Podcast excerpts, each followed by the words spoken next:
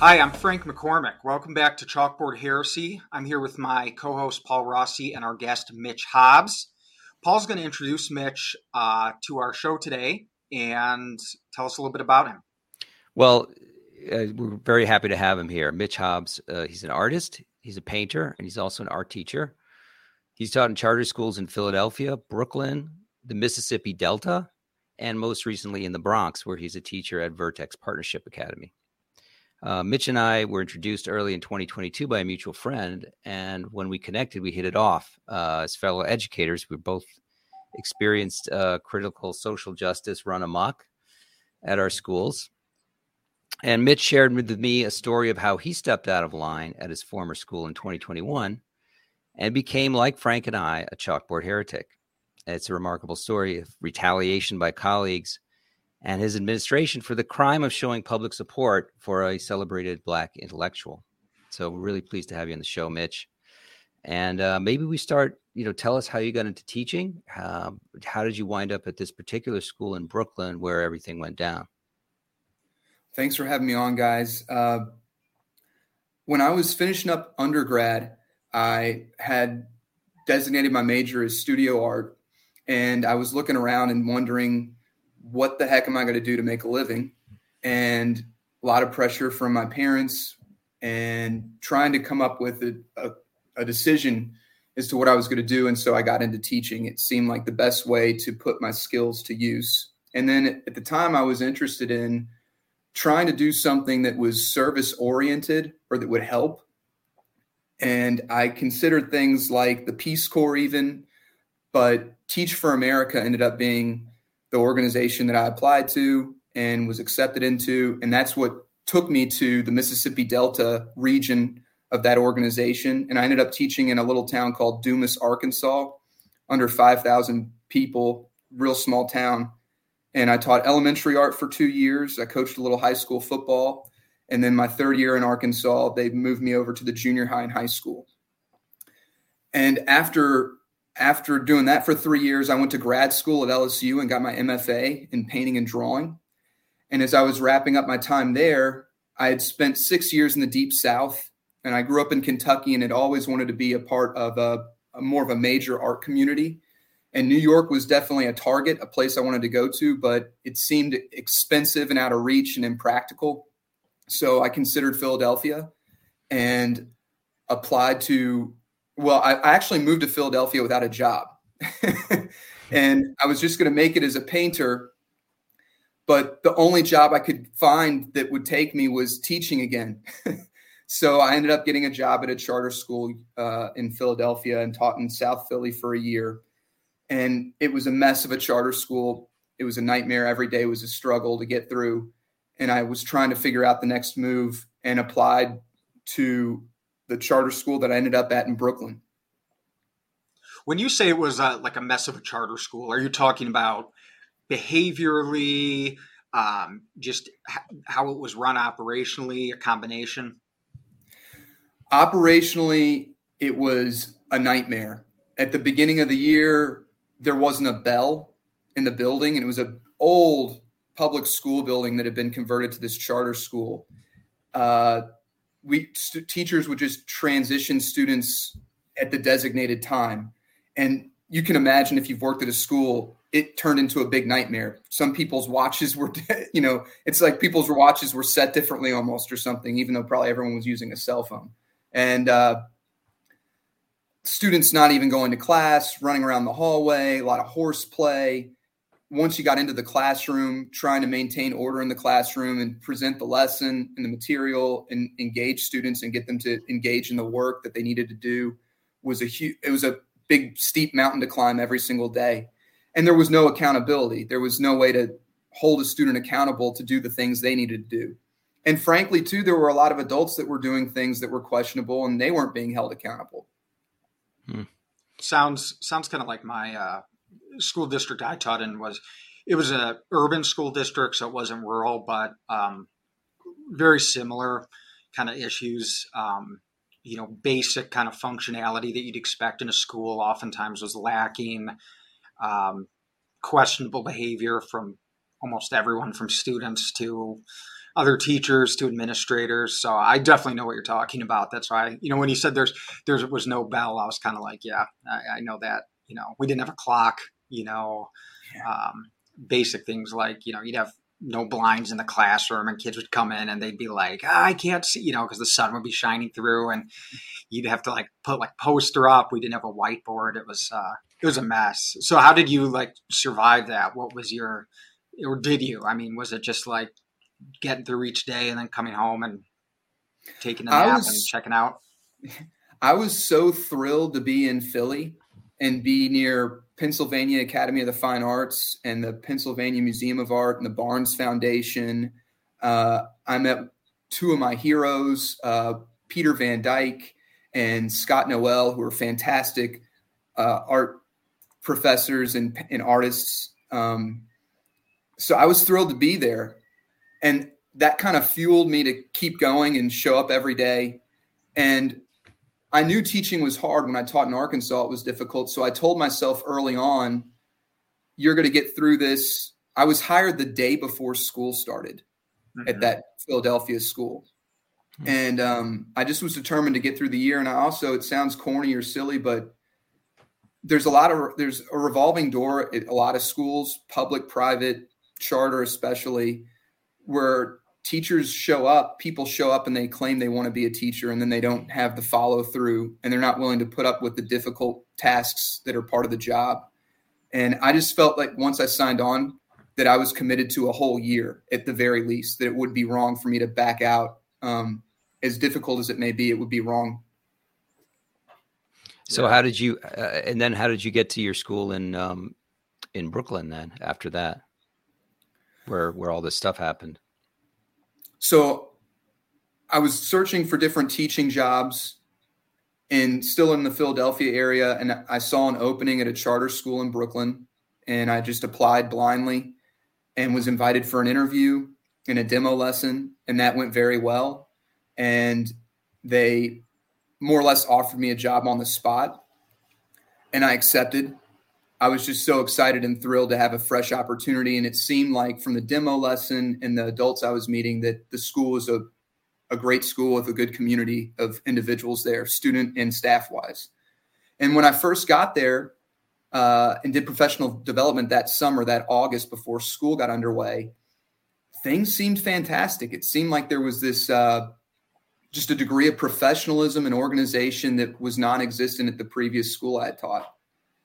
And then, what year was this about?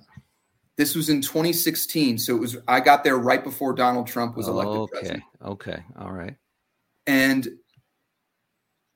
at the time I would have considered myself politically a liberal.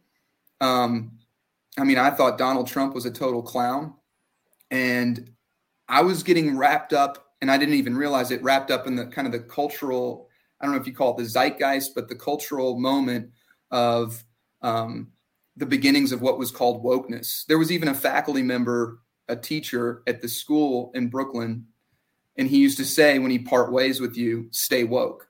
And that was the first time I'd ever really heard that. That's like the Twitter t-shirts that Elon Musk found in that box, like in some storage facility. Wow, he said, stay woke. Yeah. Did you feel like in 2016 that it became like a missionary calling for a lot of teachers to do something about Donald Trump or to become active in a way they hadn't before? Absolutely. So there were different specific instances that were red flag moments looking back. When he was elected president, the very next day, there were teachers crying at our school and apologizing to students in the classroom. And while I didn't like him at the time, I just thought it was bizarre and immature and weird behavior to not just accept the fact that this man was elected president. He's our president. It's the right thing to wish him well and hope that he does a great job, because if he succeeds, the country succeeds, and to give him a fair chance and see how he does. And from the very get-go, people were really upset about it and making it a very public thing. They had to make sure that everyone knew that they were upset about the fact that he was the president of the United States. Can you imagine if someone did that when Obama was elected? If there was like teachers crying and apologizing to students, it would be like a national news story. Same thing at Grace where I taught. I mean, I had students who were so anxious and so freaked out by the way the teachers were behaving that they were expecting, ICE to come to the door and deport them. And they were like, will you protect us, Mr. Rossi? Will you? I said, listen, that's not going to happen. Don't worry about it. In the back of my mind, I'm thinking, well, if it by some bizarre chance actually does happen, I probably stand up for these kids, but there's no way this is totally hysterical. But how irresponsible and sick and twisted, because as teachers, we're supposed to be setting an example of how to remain temperate, self-control. What does maturity look like? How do you articulate yourself in a mature, reasoned fashion and not let your emotions overwhelm you all the time? And here were these adults saying all these crazy things. And imagine if you were a student where your family came from another country, maybe you are here illegally or whatever. And that's just the wrong way. This is like a coup, it's insane. And it just creates more anxiety, but there's a weird self-serving aspect to it too, the teacher, it's public theater, a lot of it. Yeah. And it allows the teacher to direct them politically, capitalize on the anxiety to push the agendas and so on. It's crazy. At the school was there any talk about Michael Brown? Ferguson was 2014, I think 2015, the shooting there. Trayvon Martin was earlier. Was that any kind of a setup for what came later, or was it mostly Trump? Amongst the adults, there was a lot of discussion about Trump. And at each professional development meeting at the beginning of each next consecutive school year after, it got more and more aggressively woke. And they started adopting DEI policy and CRT type policy, and inviting guest speakers like Dr. Love. I don't know her first name, but she's a professor. Bettina Love? No. Yes. Oh, really? Bettina Love. Like she's an avowed Marxist. I mean, she wants to end capitalism. I think she likes to refer to her methodology or her way of doing things as like abolitionist, an abolitionist movement or something. Yeah, abolitionist. Yeah. Abolitionist teaching. Yeah. There's a video where she says, what does abolition mean? It means the abolition of schools. Abolishing school after she collects her paycheck from them, right? Right. Yeah. Like, hold on. Don't start the revolution too early. Like, well, she does say that ending capitalism is part of her long-term freedom dream, which is like 50 years down the road after she's cashed in. Then we wrap up. Right. That's the retirement. We got all the money for retirement. So yeah, she's a real character. Take us to what happened. I mean, we can go back and forth, but take us to 2021. Was February 2021. How did you become, what did you do to step out of line and get the business end of critical social justice? I had a slow awakening over 3 to 4 years. Jordan Peterson was a great mind and someone who was kind of waking me up to what was going on. But in February, to fast forward, February of 2021, so we're still teaching virtually, holding staff and faculty meetings virtually. I'm living in my apartment. It's like, it feels like kind of like a 1984 get up where you've got your computer every day and you show up and log in or something, or like Demolition Man where it's just a face on a screen. And we had the school day had ended and we had a virtual team meeting. And at the beginning of the virtual team meeting, the principal stated out loud to everyone that she had observed another teacher's class that day. And she was filled with a sense of pride and excited and enthused about the fact that this teacher was teaching the kids about a Black revolutionary. And I don't remember who specifically it was, but it was someone akin to, like, say, Angela Davis, someone more radical and on the left side, politically speaking.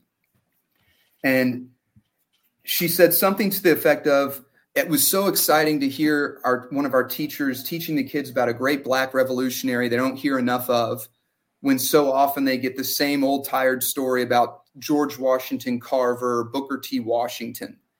And I want everyone in their chat right now to change their name, not in the chat, excuse me, but their name on the screen, to change their name to their favorite Black revolutionary, someone who inspires you to do this work at our school and that inspires you to be at your best for our Black and brown children.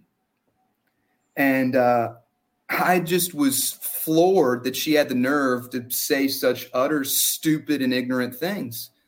I mean, how dare anybody belittle the achievements of Booker T. Washington and George Washington Carver, who overcame tremendous adversity that I'll never be able to relate to in my life and achieved great things that I could only ever. I mean, I got a lot of work to do if I'm going to be as successful as they were. And it really ticked me off. And I thought to myself, how dare she as well force me, or anyone for that matter, to pick a Black revolutionary. Clearly, like, if I didn't pick a Black Panther or someone on a more extreme militant left side of perspective, then I was wrong in that moment. And so I was thinking to myself pretty quickly, I was like, who am I going to pick that's going to be, throw it back in her face, how ignorant and silly this all is. I'm going to pick someone who's bulletproof, who's a great man or woman, a great Black American. And I put Thomas Sowell down and typed in Thomas Sowell is my favorite Black revolutionary. And good choice. Yeah. I would have gone with Bill Cosby, but that's just me being an agitator. Yeah. Oh boy.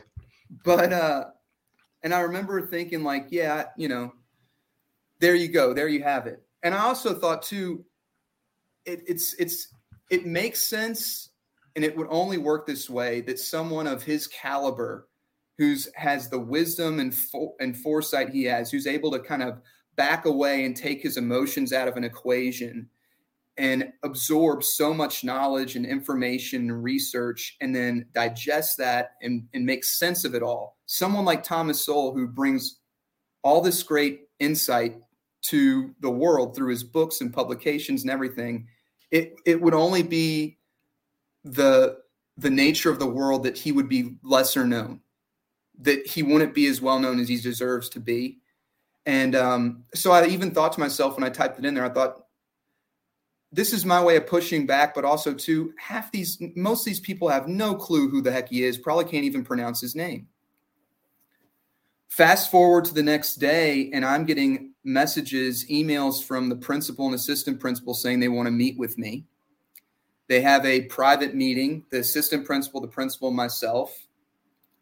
And they bring to my attention, first off, they make me basically walk through how the meeting went the previous day, what their prompt was, and what I did. And I said, yeah, so I picked Thomas Sowell as my, you know, favorite inspirational Black figure in America. And then it was pointed out to me that he's controversial, and that the staff was offended by my choice. And that he didn't believe in systemic racism. And so that he didn't align with our diversity, equity, and inclusivity foundational statements that our network, our charter network, had adopted. And that I needed to apologize and be a part of a restorative meeting with the fifth grade team. So all the faculty, that teachers that taught fifth grade. And I was going to have to meet with all these teachers in the next day. And so I prepared for that meeting. And when they asked me why I picked Thomas Sowell, when I was in that meeting with the principal and just the assistant principal, I could already kind of sense, here it comes. I've seen this before, whether it was what Jordan Peterson had put up with when he fought Bill C-16 in Canada, or any number of other people who had been canceled or lost their jobs. I thought, here comes the wave. And so I thought I better prepare myself, and they're going to ask me why I picked Thomas Sowell. And so I tried to make up. I mean, it sounds make up. I just flat out listed and wrote down, these are the reasons why he's a great man. These are the unquestionable reasons why he's a great man. And I'm going to state these and stick to these. And that's what I'll do. The next day, the meeting with the fifth grade team, it lasted well over an hour. I had to begin the meeting. So it was started with the principal stating that it was a space to address the hurt that people felt and restore and repair relationships. It was to clarify intent while owning the impact that I had made upon the community, and that we needed to anchor ourselves in the DEI, the diversity, equity, inclusivity belief statement of the Charter Network. And at that point, I was told to begin. So with that, begin, Hobbs. And defend yourself, Hobbs. Yeah. I just want to say, this is crazy. I mean, there's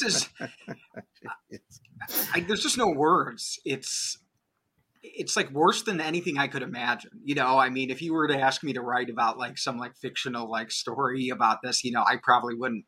It's just nuts.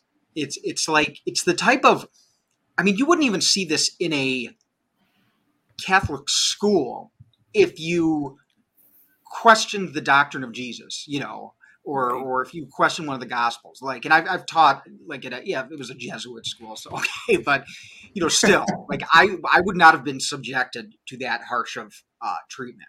And so it's just unbelievable. But yeah, I mean, continue. I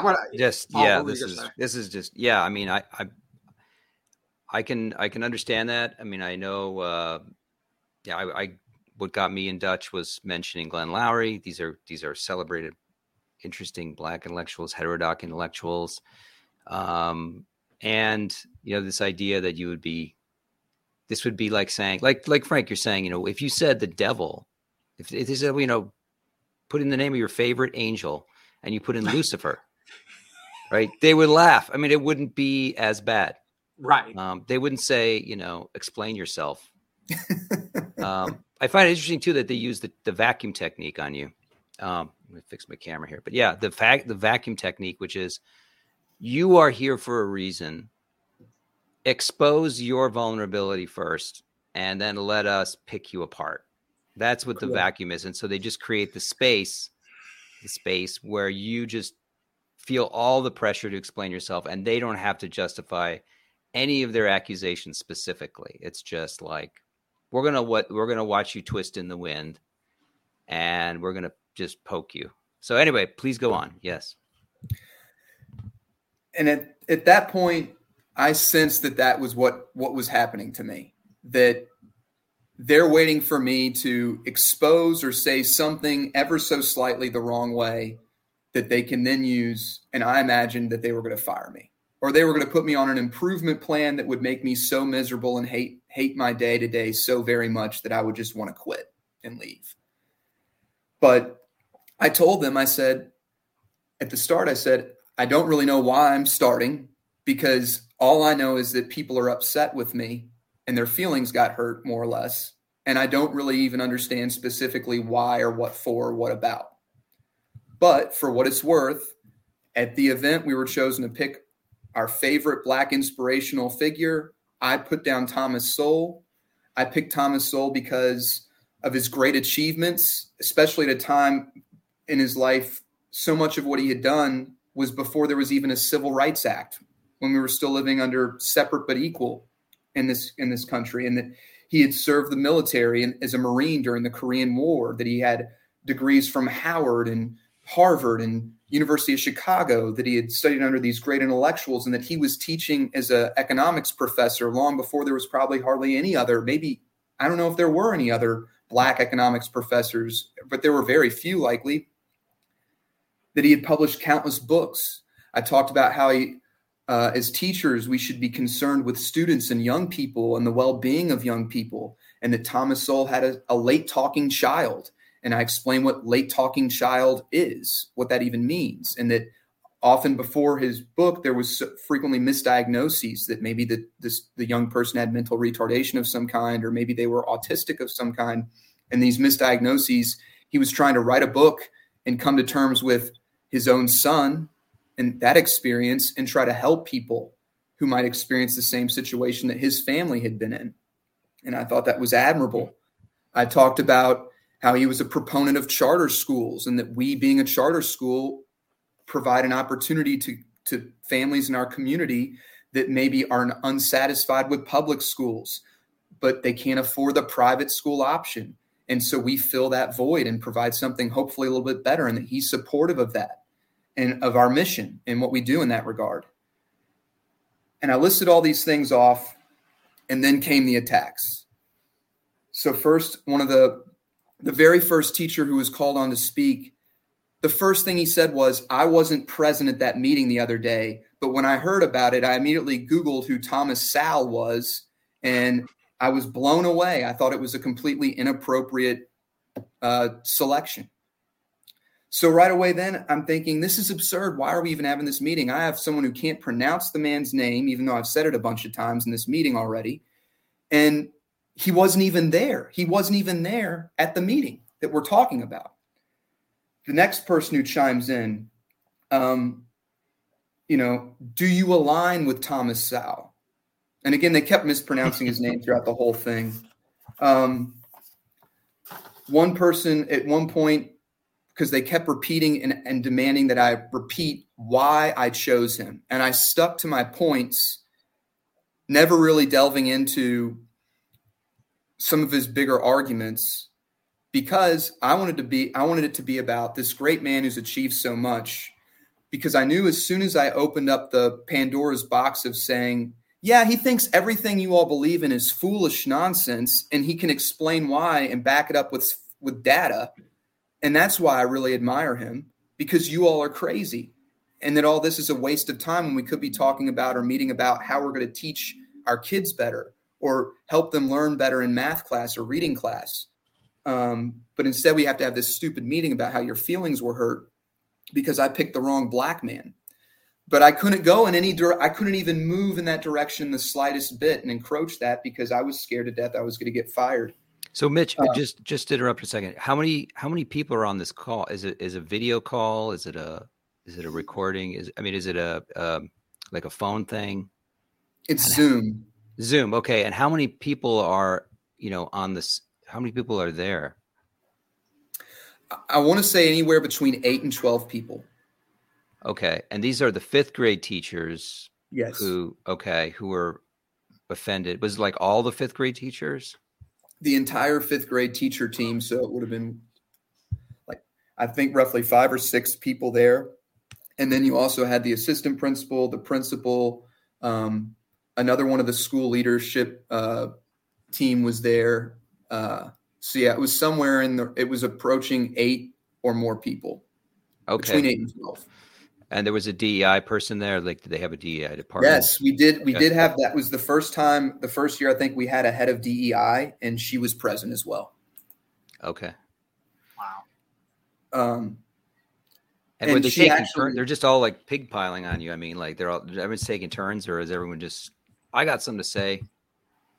Yes, that one after the other were called upon by the principal to speak up, and one after the other were going. And once it got started, no one needed to be called on eventually. People were just chiming in. At one point, when I was repeating myself for probably the third or so time, explaining why I chose Thomas Sowell, the DEI leads came in and said, "I'm going to call BS." And she basically said that that Thomas Sowell has negative beliefs. That Mitch has beliefs that need to be changed. What?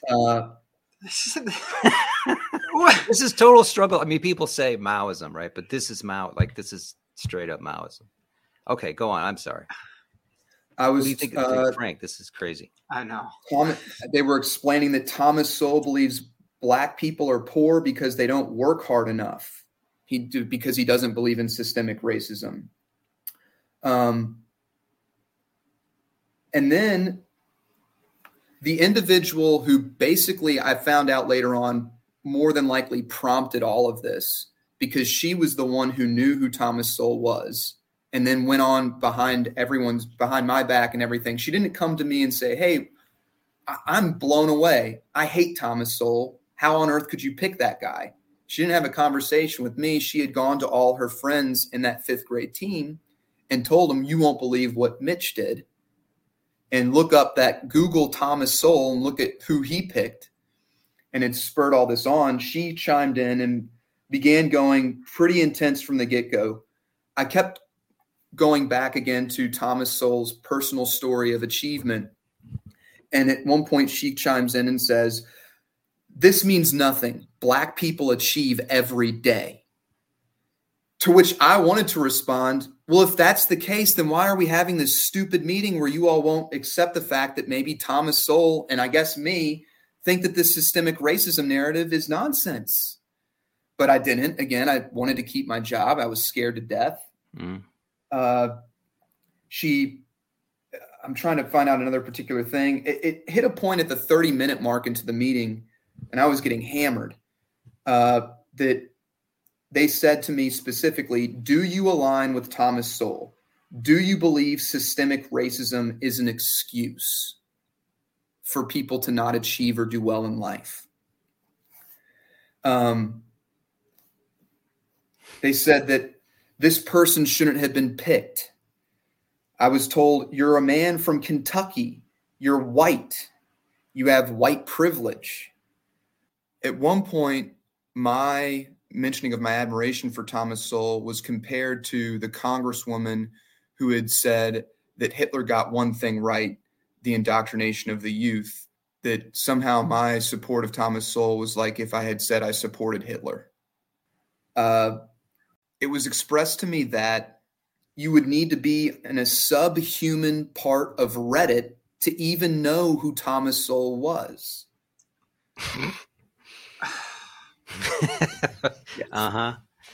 No, and then on top of it, the brilliant principal who's so articulate and says like every other word, she decides at some point in this meeting around 30 minutes in that it's okay to say, other people have made mistakes, Hobbs. And they said, yo, my bad. I fucked up. And I'm sitting there thinking, great. So now it's okay for the principal to drop the F-bomb in this great restorative circle. That's a really good way. You know, I love it when we all use profanity in this restorative circle meeting. We feel so much more welcome and appreciate each other. And I feel heard now. This is good. Because now she's opened the door. The leader of the school has opened the door for it to get uglier, which it did. Later in the meeting, I was told that by different faculty that because I had picked Thomas Sowell, they were more or less scarred because they couldn't believe that I came to school every day and was physically, literally around our black and brown children, but admired someone like Thomas Sowell, and that they didn't trust me or trust my motives. At one point, going along that line and train of thought, I was told, you're lying. They were saying, we don't believe what you're saying. We think you know why you picked Thomas Sowell. We think you don't believe in systemic racism. And we think you're not aligned with the DEI belief system of the network. And specifically, it was stated, you're smearing shit on our faces and telling us it's lotion. Who said, wait, was this a teacher said this? Oh my God. A teacher said this to me. Okay.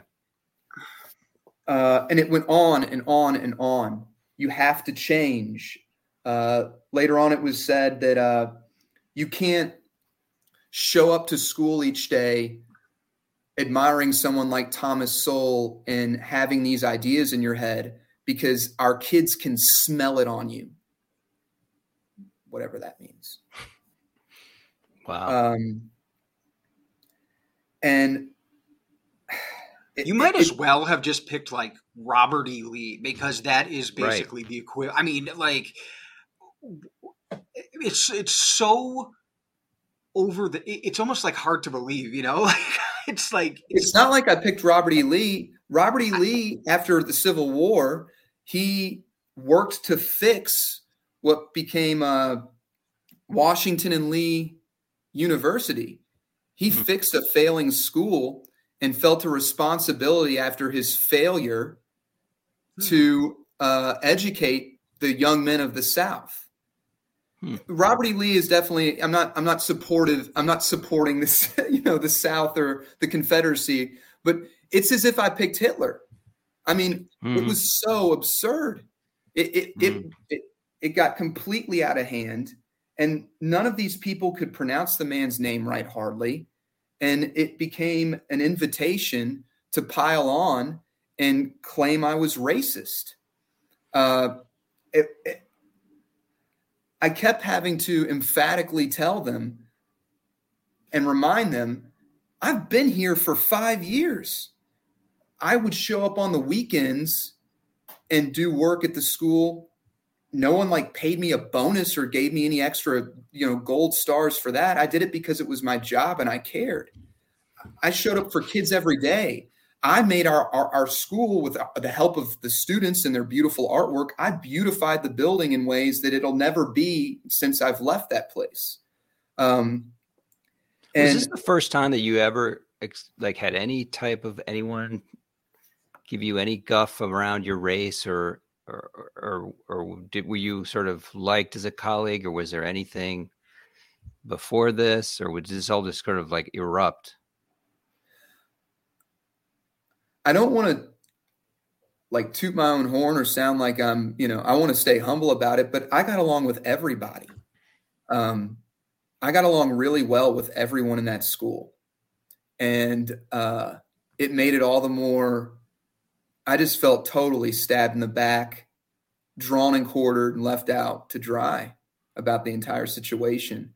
And what hurt the most, and I explained this, that what was the most disappointing and upsetting was that people would walk around now not trusting me around kids because I wrote that I admired Thomas Sowell. That was a reason to think that I'm so evil and vile that they couldn't quite trust how I was around students. And it upset me really bad then. It upsets me really bad now. I recorded this because I thought I was going to lose my job, and I wanted to have some kind of evidence that it had actually happened and that these things were said. And I watched the recording of the meeting in preparation for this podcast. And to this day, it just, it's hard to put and express without getting very emotional and upset about it, how enraged I feel that I was a coward.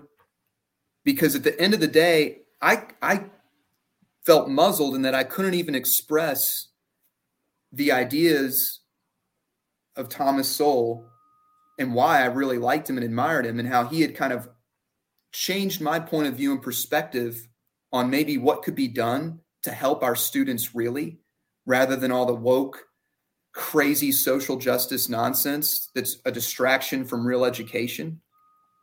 I couldn't express any of that to these people, because if I did in the slightest, there was a strong likelihood that, again, I would either be fired on the spot, or that even if the principal didn't want to fire me in the moment because maybe she felt she couldn't hire someone to replace me, that the uproar from those members of that meeting, the faculty, the teachers, that it would be so strong she'd just have to say, I have to let him go, that I'd be put on an improvement plan that was intolerable, because that meeting certainly was. They played a video. Sorry. Ahead. Oh, I just want to get a sense. So this is a school in Brooklyn. What neighborhood in Brooklyn is? It's a predominantly black school. Students are black, Latino, minorities, and then the teachers, are they mostly minorities too? Is it? How does the demographics of the school factor into this? The majority of very Afro-Caribbean culturally. There's a lot of immigrants from Trinidad and Haiti and Jamaica and that part of the world. Most of my students had family there and were from there, or their parents were from there.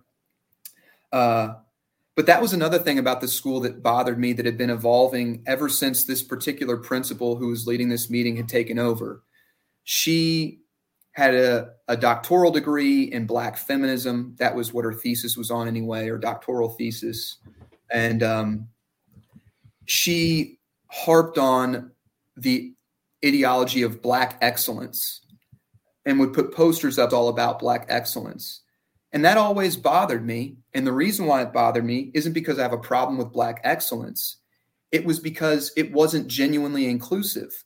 We had students that were Arabic from that weren't Black. We had some students who were Hispanic that weren't Black. We had one girl who was white, and they should feel like they're a part of the community too. And academic excellence is something that we can all aim towards and be about. But why does it have to specifically be Black excellence? I mean, I did bring this up long before the Thomas Sowell thing. I would bring this up to colleagues. Don't you think academic excellence makes more sense? Black excellence isn't really inclusive to, and I would list off the students that weren't Black. I got all sorts of bizarre responses. Oh, so-and-so, he identifies as Black anyway. Okay. What? I don't know what that means. Or, but Mitch, come on. The vast majority of our students are Black.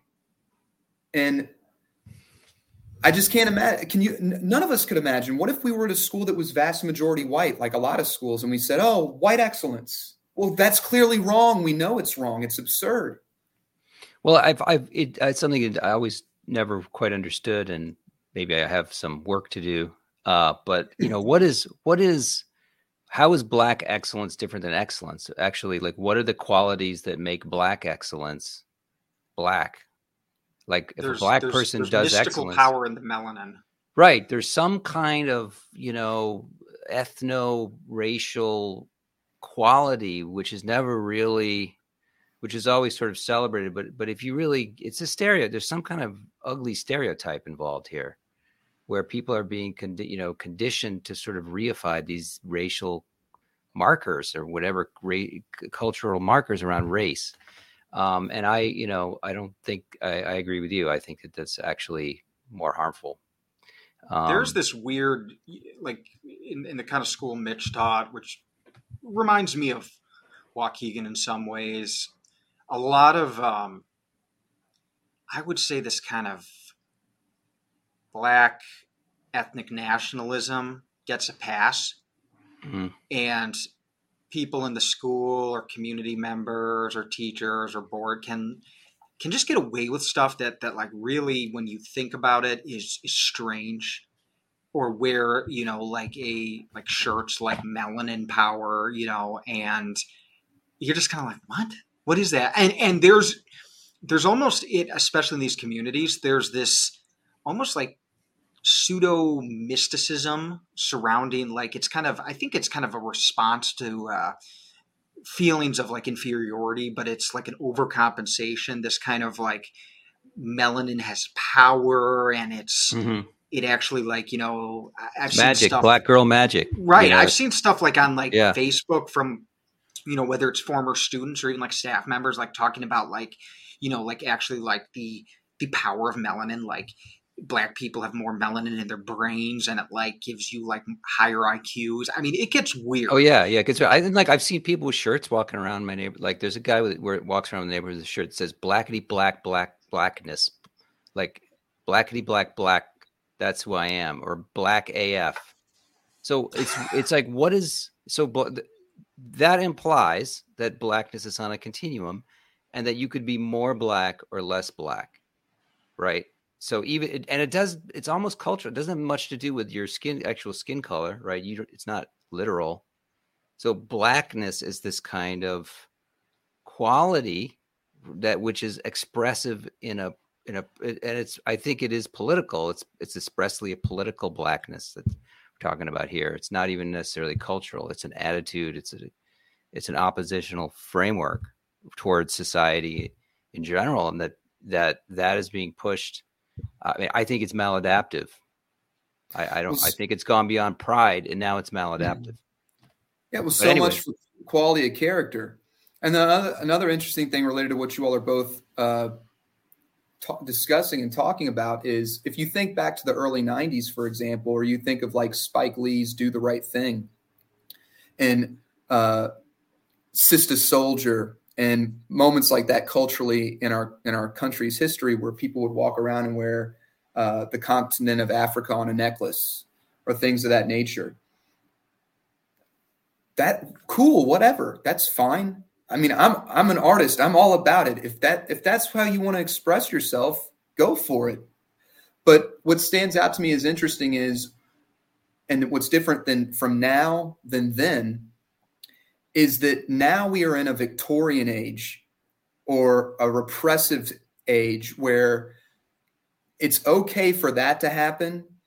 And if anything, that is uplifted as a great thing. But if anyone, even jokingly in a humorous way, says something of another nature or kind, it can't be met with any sense of humor or laughed off or understood as like, oh, they're just joking around or they're making a humorous point at the absurdity of this or that or the other by coming at it from the other angle.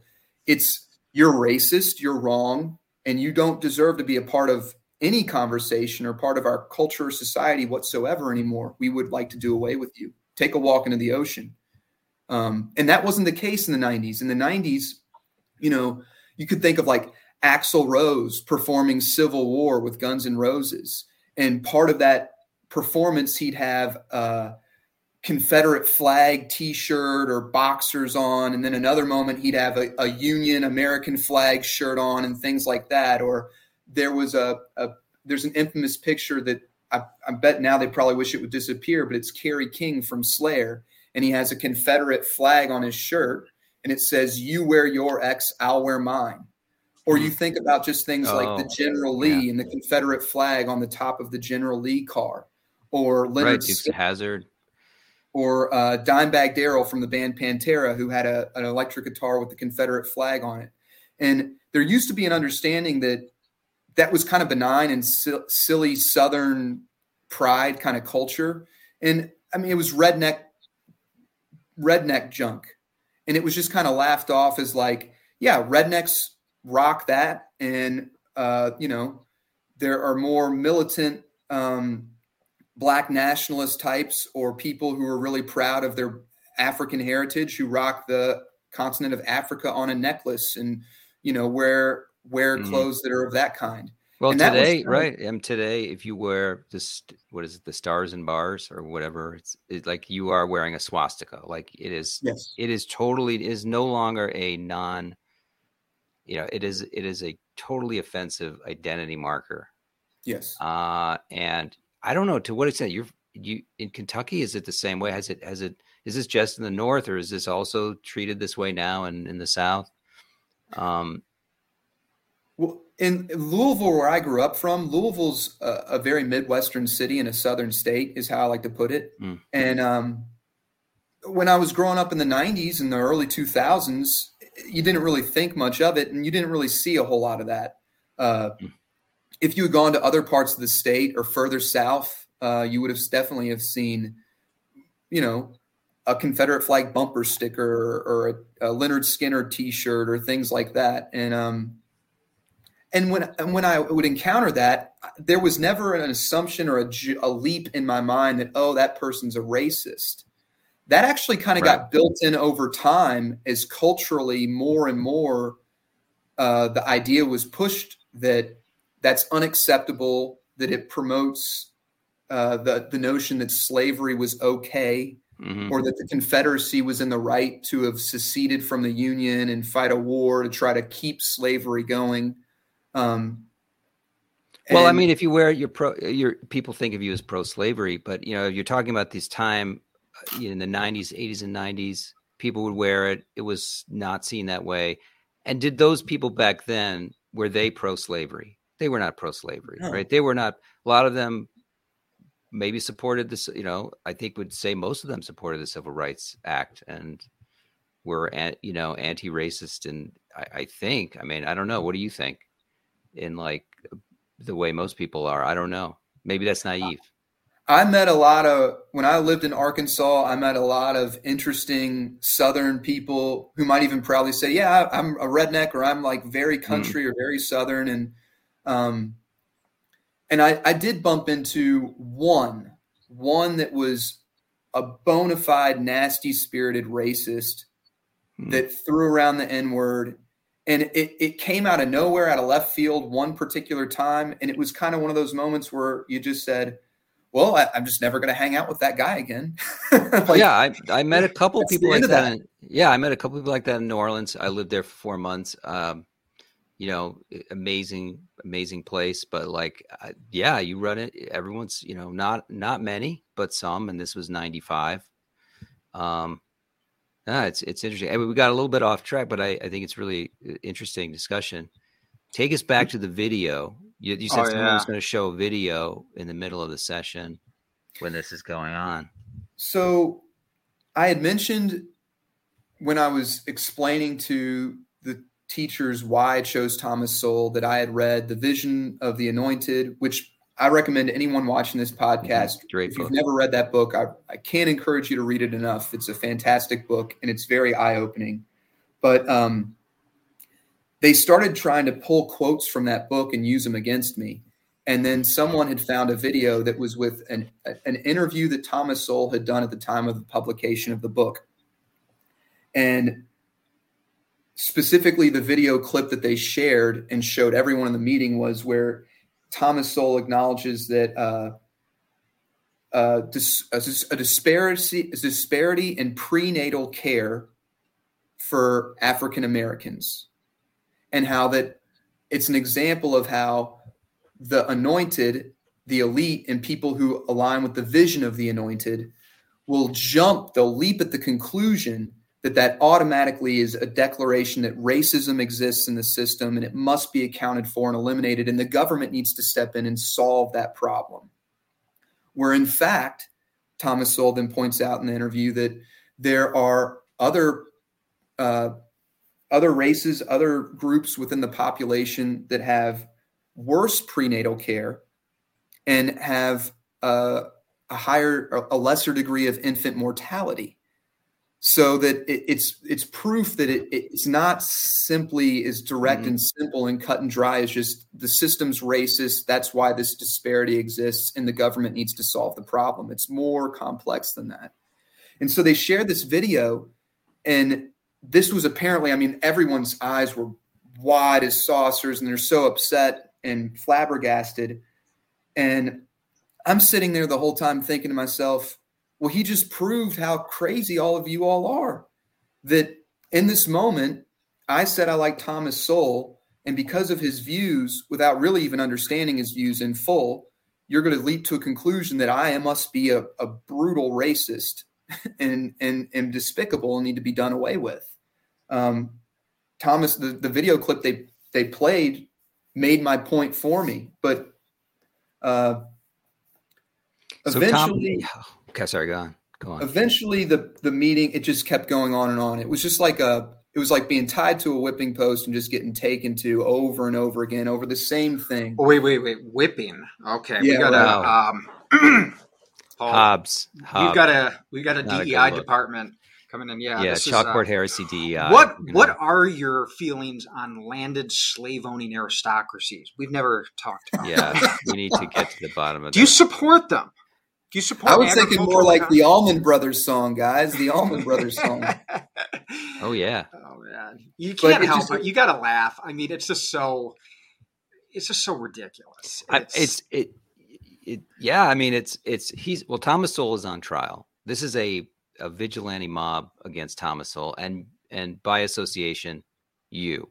So the whatever they decide about Thomas Sowell, that's on like that, because you have identified with him literally on Zoom, like the association, the identity association is complete. And you are again, you're in the stocks and you're getting salad thrown. They're doing it to Thomas Sowell, but they're really doing it to you. Okay. So what happens? eventually it kind of winds down to something along the lines of that I need to make a declaration that I'm willing to work to improve. And a lot of do the work keeps getting repeated over and over again. If you've worked at a school that aligns with these kinds of ideologies and views, you hear that often. We got to do the work, which is somehow a reference to, I guess, read Ibram X. Kendi books or something like that and try to, you know, prove and genuflect at the altar of wokeness, more or less. And they told me at one point, what do you think you need to do to make amends for this? And I said, well, I would like to hear what you all recommend since you're all so upset with me. And then that brought up the point of Black people don't want to help you, Mitch. You're going to have to figure this out on your own self and find some white people maybe who you can talk to about this, because Black people are tired of having to try to explain themselves to you white people who don't understand. It went on and on like this. And eventually just what it came down to was me stating that I was committed to do the work and improve. And another thing that had to outright come out was they kept pushing that. And then there was a question along the lines of, do you think systemic racism is an excuse? To which at the time I said, no, it's not an excuse. Like, I get it. Systemic racism exists. It was kind of like at that point I had to just kind of concede and move away from this. And I was scared to death I was going to lose my job. And that's why I say that when I look back and watch the video again, that I feel like a coward for having not been able to stand up for myself or state really what needed to be stated. But in your defense, you know, one thing I think a lot of people don't realize is, especially in public education, is, you know, you get fired once for one of these types of things, that's like career ending. Like, there's no coming back from it, because other schools look, it can be hard to get fired from like a public school job. I don't know if anyone's heard that rumor. It's kind of true. So I think a lot of schools will look, they're like, wait a second, you got fired from a public school. What did you do? I mean, like, you know, it must have been really bad. And so it's really, I know that fear, because you're thinking like, that's it for my career. And then what am I going to do? Yeah. As it wrapped up, there was talk about things like, me having put down Thomas Sowell. Someone said that this is what other people said, not me. I'm not saying I ever think like this, but they would say, you need to understand, Hobbs, that not all skin folk are kinfolk. Yes. Yeah. Not all skin folk are kinfolk. And by picking Thomas Sowell, you might as well have written down Candace Owens or Kanye West. And this was back before Kanye West even had his wild anti-Semitic rant. So, well, he was down with MAGA. I mean, this was after, Well, this is when he was just a MAGA wearing nutty guy. Before he went all super crazy on us and said that Nazis are good and Hitler was okay. But anyway, go on. Sorry, Kanye could turn into a whole nother crazy conversation, but so then the meeting kind of rounds up. I've made my apologies many times over. It's adjourned. The principal asked me to stick around.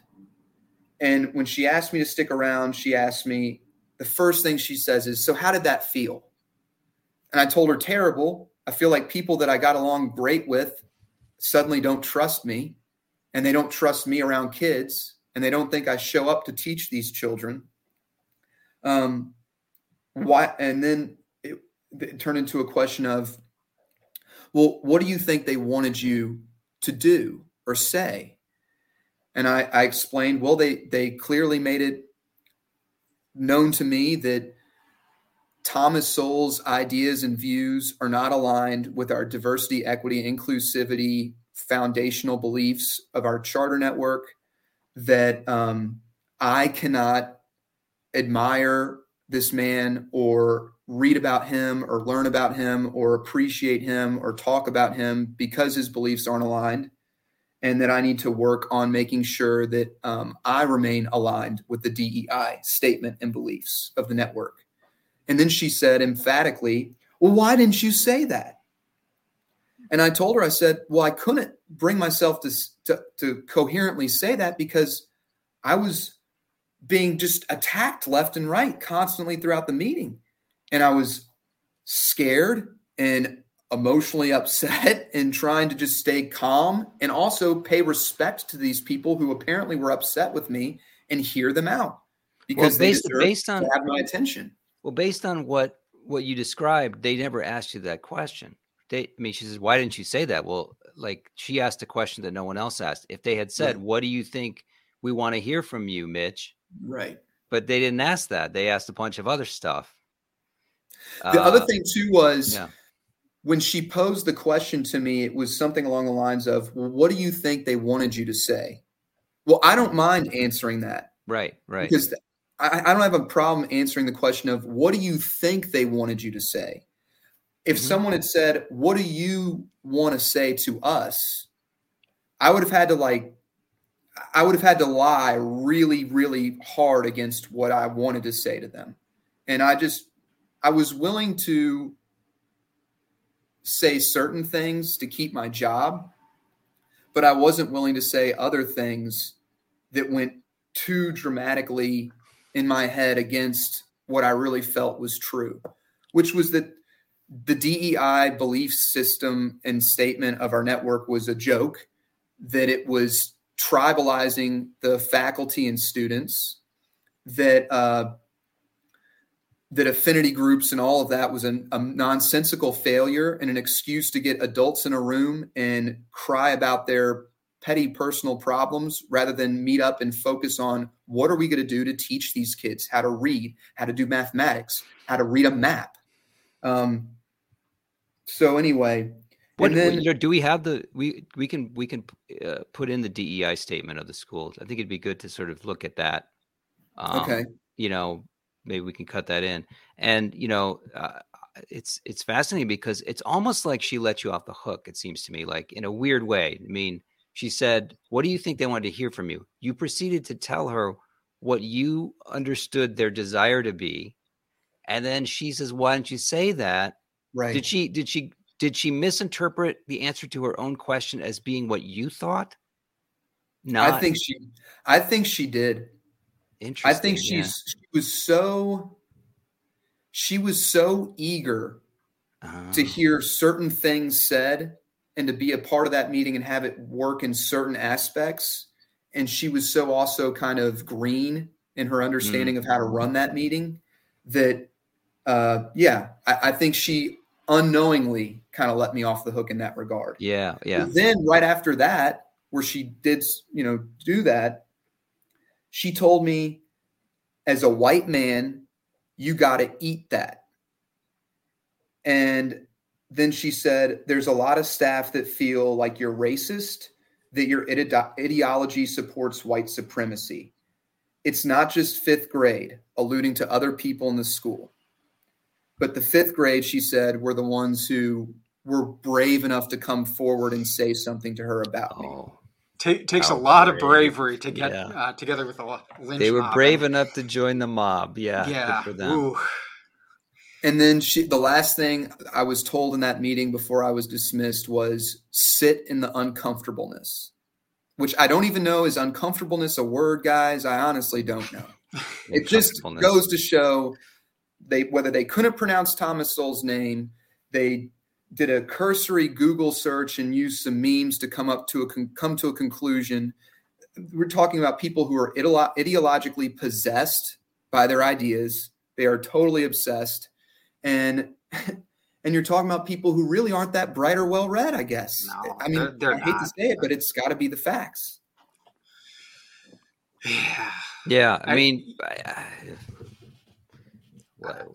It's maybe not, these kind of stories. It's not that you're dealing with people that are all across the board, because some of those people in that meeting I went on to have better friendships with later. It's not all that are just all not bright. That sounds pretty condescending and wrong of me to say, but it is true that they were obsessed with these ideas regarding DEI, CRT, and they are obsessed with that cultural ideology. And it also, too, it is where we are as a country. So anyone who thinks that this is some unique situation that happened to me and it doesn't somehow manifest itself in a classroom that your child it belongs to, those individuals need to wake up and smell the coffee, because this is where we are. Mm. I know people still think that I'm crazy when I talk about it being a cult, or I use heavy, handed language. Right. Or even, people think I'm just overly cynical when I kind of speak about teachers in this dismal fashion. Right. But I know exactly what you're talking about when you're like, they couldn't pronounce the name and they couldn't, it's something that only someone that's been in the system, for a number of years and worked with a lot of these people know that look, public education, it attracts, a small percentage of I would say saints on the bell curve kind of deviation, but there's a high degree of variance in that curve where you have on one hand, people that are really smart, really in it for the right reasons. And you have a lot of people that are, they're reasonably intelligent, I guess, for teachers. And then you have people that gravitate towards that job because they couldn't do anything else. And I think there's probably a relationship, I would imagine, between people, their intelligence and the degree to which they grasp onto an ideology that really neatly explains and compartmentalizes the world for them. I mean, we talk about I think there've been studies done, people that have really hardcore actual racist ideologies, tend not to be as educated. They tend to be lower on the IQ scale because these ideologies often are just really simplistic and not well thought out. And I think the same can probably be said of an ideology like wokeness, which ironically shares a lot of similarities in some ways with, if you were to take kind of white nationalism and you're to take wokeness, they're on opposite ends of the spectrum, but in terms of the generalizations they make and yes. their kind of reasoning they use, you can be yes. It's just changing out the parts. It's the same kind of system. It's just moving around the blocks and how they're arranged and which blocks are using. Exactly. Yeah, I look at it more not so much as intelligence, but more like ambiguity tolerance. So that, if you're okay with things with not easy solutions to things, just complex things, you might not be necessarily intelligent, but you might just be okay with not knowing something. But there's, I think that is a sign of intelligence, though. Maybe, I think that's when you look at intelligence is also the ability to know what you don't know, mm-hmm. and to know that you don't know everything. And I think mm-hmm. there's there've been some kind of studies that show that one hallmark of intelligence is, people tend to actually underestimate their own intelligence. Yeah. And whereas people that are lower intelligence tend to overestimate. Right. It. Right. That's right. There is, I know that research. Yeah. Sometimes you see not every, I'm not saying all people that are woke are stupid, but they maybe 95%, but you tend to see this, this extreme confidence and reassurance of their worldview.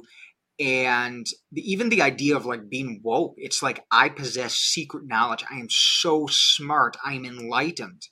And I just think anyone that thinks that way is probably not half as smart as they think they are. Well, you are describing the more extreme end of this kind of spectrum, the spectrum of woke. But what's really disturbing or upsetting to me is that the middle mainstream culture either are fear tactic, scared into not saying or doing things or saying certain things to keep their job, to keep their life normal. Or you have people who go along with it in a laissez-faire fashion, because all of these ideas play to your emotions and to your to individuals' empathetic natures. I mean, calling someone a racist or a bigot or that they're prejudiced, it is one of the most, it's one of the worst things you can say to somebody. And especially now, it might be the worst thing you can say to somebody. And so there's a lot of people that aren't even fully aligned is at the more extreme end, that which you all are accurately describing there, the people who think they have secret knowledge, and the intellectual elites that really push the ideology of the vision of the anointed. But the middle of the road people, and how that's growing, how it's grown to where it feels like if you have moderate views, or if you have a traditional outlook on life, you have a nuclear family, kids, husband, wife. I mean, it used to be understood that that was the most common format that life took. And now that's been challenged so heavily that in commercials and television shows, magazines, movies, all across the internet, it's got to be fought against and mocked or made fun of, even, or told, or we have to be told that it's wrong because, I don't know, because they're obsessed with having control, I guess. I think it's a real, I think you're hitting it. I mean, it's a moral problem, right? So you have this moral intuition, which has totally replaced traditional moral intuitions, and that moral authority, diversity, equity, and inclusion are at the apex of the moral hierarchy now. So, you know, whatever other morality you bring to bear on a situation, you can cause harm if you aren't those three things, right? And so anyone who wields those things is a priest. They are the high priests of this cult, and they have the moral authority in any dialogue situation where you run afoul of those values. And it's a fraudulent morality too. Yeah. I mean, diversity is not, yeah, it's not based on any kind. I mean, you know, it's based on the virtuousness of its just own existence. Like, this is DEI is virtuous just by nature. Right. And any morality, whether it is, you know, inherently more ethical, or it's more moral, or it produces better outcomes, if it challenges that, it's just wrong. That on its own, it's holy, it's sacred. Yeah, one of the thought experiments I try to do with some of my colleagues who were, you know, I would engage with, I would say, like, well, can you have too much inclusion? What does too much inclusion look like? Right. Too much diversity, what does that look like? Is that possible? You know, and they'd be like, I guess, although I don't like where you're going with this. Right. Well, you don't like where I'm going with this. Okay. But can you, you know, as a hypothetical, think about a situation where what you think of as a positive becomes a negative. Mm-hmm. Is there any circumstance where that's true? And, you know, if you really, it's not hard to actually see, you know, if I have a chess club, and I start including people who don't know the rules or think that the bishop, you know, moves like a rook, well, then we don't have a chess club anymore, do we? Right?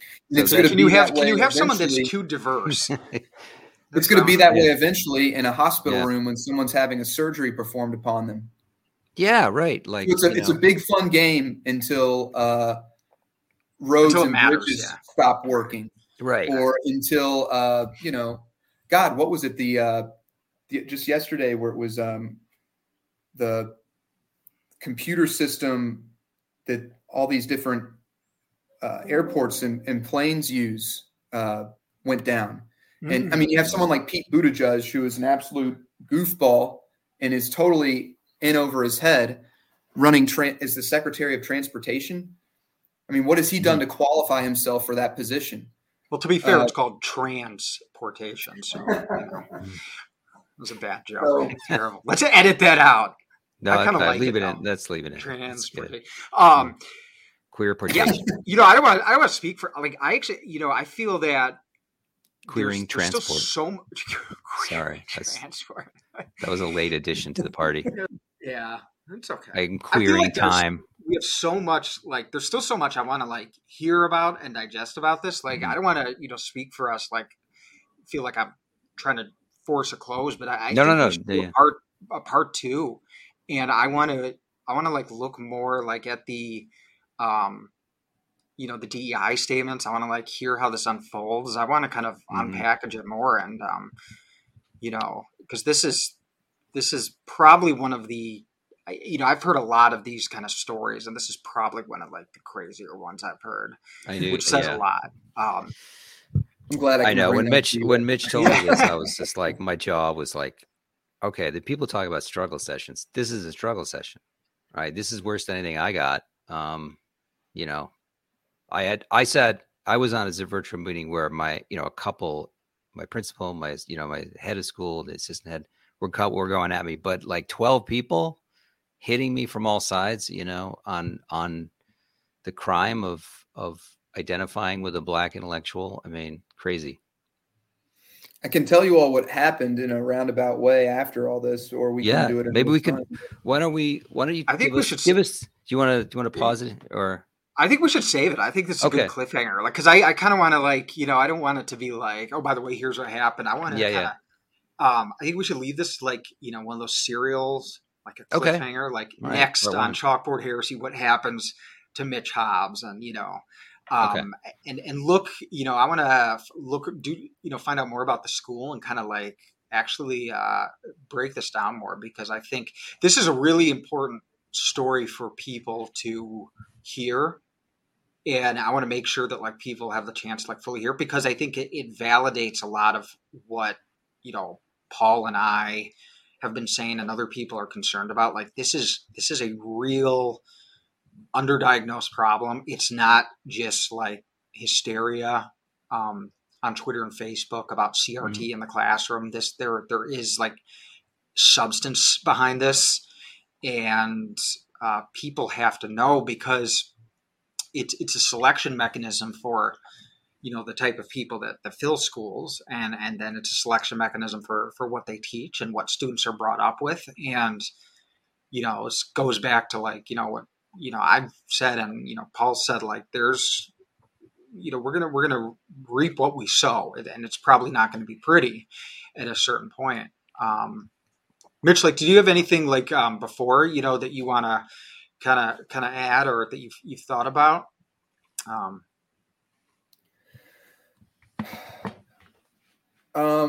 Without giving away what happened, so we can meet again and talk about the aftermath from that meeting. I more or less vowed that from that moment on, I just couldn't put up with or deal with DEI, CRT, any of that anymore. And it's why I went to Vertex to teach, because that was a school that was interested in diversity of views, diversity of opinion, which is the real meaningful diversity. The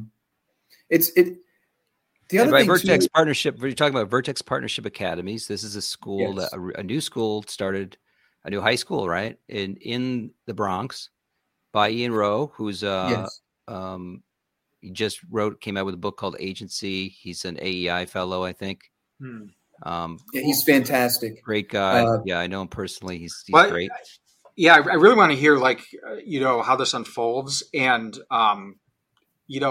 thanks. First of all, thank you for sharing this. And, you can tell it's probably going to be one of those things that's like a sore spot, forever for a long time, at least, because I know I have those moments from like, which I've written about, where I felt like I kind of sold out at a certain point in my teaching career just to keep my job. And, you do so much of that before, I think actually very few people reach that point. They just do it their whole careers, or they eventually become true believers. But a small percentage of people, it does. They have enough Paul, did you want to add anything? No, I know that in part, when we get to part two, I would love to hear your thoughts on art, Mitch, and what's happening, other aspects of schooling, school issues that come up like discipline. We can touch on that. So I think there's plenty to do for part two, and just really appreciate you coming on and sharing. Yeah. Thank you. I want to get one thing off my chest real quick though. It's just that through all of this, when I first started out, I was so excited to teach this subject and had just a love for being in the classroom and around the kids and seeing them create things. And I've always said that it didn't matter who you were, anyone was welcome in my classroom and could be a part of that. And I was just excited for you to be there and be yourself. And I always wanted the students to be able to be themselves and feel safe and be happy and enjoy making work. I just want to say that because at the end of all our conversation, I think the thing that will always haunt me about this is just the thought that even in having this discussion right now, there will be people that watch us or see this video and they'll think, oh, look at those three stupid white guys. They're so racist saying all this stupid stuff. Oh, did you hear what they just said about Thomas Sowell or this or that or the other? They're so judgmental and racist and ignorant. And that'll be the thing that will always kind of bother me about this, is that it's just that I don't want to leap to conclusions like that. I want to let people speak for themselves and get to know each individual as they come along. And I just wish that we could be at a climate in our culture where more of that was present. Yeah. Good thoughts. Yeah, me too. I think if those people are watching and they made it this far, congratulations. That's a good first. We hope you got a lot of good clips so you can use it. These will be shown in our trial in 10 years. Right, sure. Yeah. This would be a great Twilight Zone episode if towards the end of it, some more screens went in and we're actually Mitch, we're part of the original we're from the fifth grade team. Mitch. We brought the fifth grade team on because we really want to follow up. And and it's do and you're no. Or something from the future, some your future trial. Well, thanks so much, guys. We'll come back with a part two, and we'll see what we can get out of Mitch, in terms of more the story, and maybe I'm gonna bug him to see if we can get some clips from his struggle session. I don't know if you can even show them legally, but that would be really interesting, I think. But I understand if you don't want to show any of that for obvious reasons. Thanks, guys, so much for watching. Stay tuned for part two. We look forward to hearing more from you, Mitch, and appreciate your time. Thanks, Mitch. Thank you, guys. Bye-bye. Bye.